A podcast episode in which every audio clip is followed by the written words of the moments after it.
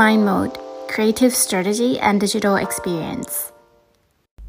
สวัสดีค่ะ มันนี่จาก Mind Mode นะคะ ใน EP นี้เราจะมาชวนพูดเกี่ยวกับคำถามที่เจ้าของธุรกิจหลายๆคน ยังคงสงสัยหรือไม่แน่ใจว่าเมื่อไหร่เราควรใช้บริการจากเอเจนซี่ค่ะ เอเจนซี่ก็คือธุรกิจประเภทนายหน้านะคะ หรือตัวแทนที่มีความรู้และความเชี่ยวชาญเฉพาะด้านและทำหน้าที่ให้คำปรึกษาติดต่อประสานงาน เพื่อให้ธุรกิจของคุณสามารถดำเนินการในกิจกรรมส่วนอื่นๆ ต่อไปได้ค่ะ ซึ่งการสร้างเอเจนซี่ก็สามารถช่วยประหยัดเวลาและค่าใช้จ่าย รวมถึงเวลาในการทำงานทำให้คุณมีเวลาที่จะไปพัฒนาและแก้ไขธุรกิจของคุณในส่วนอื่นๆ ต่อไปค่ะสำหรับเจ้าของธุรกิจที่ยังลังเล หรือไม่แน่ใจว่ากิจการของคุณนั้นจำเป็นที่จะต้องใช้บริการจากเอเจนซี่หรือยัง เราลองมาดู 5 สัญญาณนี้กันค่ะ เพื่อจะทำให้คุณได้เห็นภาพชัดเจนขึ้น ข้อที่ 1 พนักงานไม่เพียงพอในการทำงาน การดำเนินธุรกิจนั้นมักจะต้องมีจังหวะที่ขึ้นบ้างและลงบ้างเป็นธรรมดานะคะ แต่สำหรับบางธุรกิจที่จังหวะกิจการกำลังดำเนินไปได้ด้วยดี แต่พนักงานกลับไม่เพียงพอ ยกตัวอย่างเช่น เว็บใหม่ก็อยากได้ CRM ก็อยากจะต้องมีค่ะบทความก็อยากให้ลงทุกสัปดาห์ และอีกหลายอย่างที่คุณอยากทำเพื่อให้ธุรกิจของคุณพัฒนาขึ้น แต่คุณก็ไม่สามารถทำสิ่งเหล่านั้นได้สำเร็จสักที จะจ้างคนเพิ่มก็อาจจะกลัวว่าธุรกิจของคุณจะไม่ได้ดีแบบนี้ตลอดไป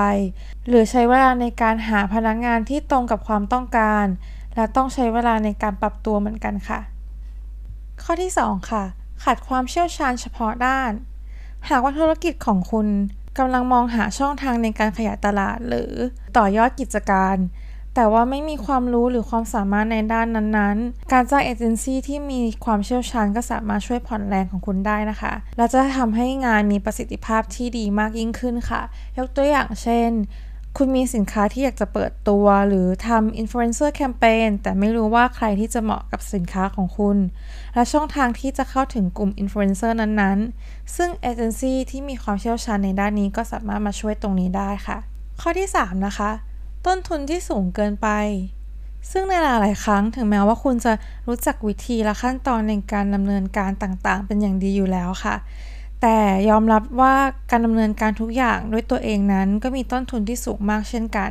ยกตัวอย่างเช่น ถ้าคุณอยากจะทำ digital marketing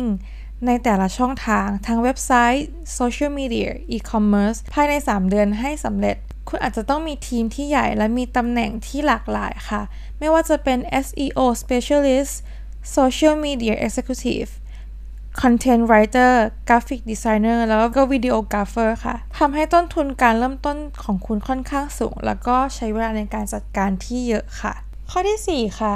งานที่ทำไม่ค่อยเดินหน้าหรือไม่ได้ผลลัพธ์อย่างที่คาดหวัง ถ้าหากว่าบริษัทของคุณกำลังดำเนินการไปได้สักพักแล้ว และมีแผนที่อยากจะขยายกิจการ หรือปรับกลยุทธ์ เปลี่ยนแผนการตลาดใหม่ ๆแต่รู้สึกว่าผลลัพธ์ที่ได้มานั้นยังไม่ได้เป็นอย่างที่คาดหวังไว้ เช่นบริษัทของคุณใช้เงินจำนวนหนึ่งในการทำโฆษณาบนโซเชียลมีเดีย แต่กลับไม่เห็นผลลัพธ์เท่าที่ควร การเลือกใช้บริการจากเอเจนซี่ด้าน online marketing นั้นก็อาจจะเป็นอีกทางเลือกหนึ่งของคุณในการทำโฆษณานั้นมีประสิทธิภาพที่ดีมากยิ่งขึ้นค่ะ และข้อสุดท้ายนะคะสำหรับแบรนด์ที่ต้องการความช่วยเหลือ หรือยังไม่มีทิศทางที่ชัดเจน หรือต้องการแนวคิดใหม่ ๆ ซึ่งอาจจะมีอีกหลากหลายอย่างที่คุณยังไม่รู้หรือปัญหาที่คุณไม่สามารถแก้คนเดียวได้ค่ะ คงดีไม่น้อยนะคะ ถ้าเกิดคุณมีคนที่คอยช่วยคิดและให้คำแนะนำให้คำปรึกษากับคุณได้ แน่นอนว่าเอเจนซี่ค่ะ ก็จะเป็นส่วนหนึ่งที่เข้ามา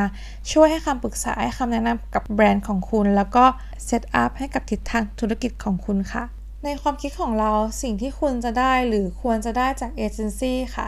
มี 4 อย่างก็คือ 1. ช่วยทุ่นแรง ทุ่นเวลาให้กับกิจการของคุณ 2. แนวคิดหรือวิธีการใหม่ๆ ที่เปลี่ยนไปจากเดิม หรือให้ไอเดียต่อยอดธุรกิจมากยิ่งขึ้น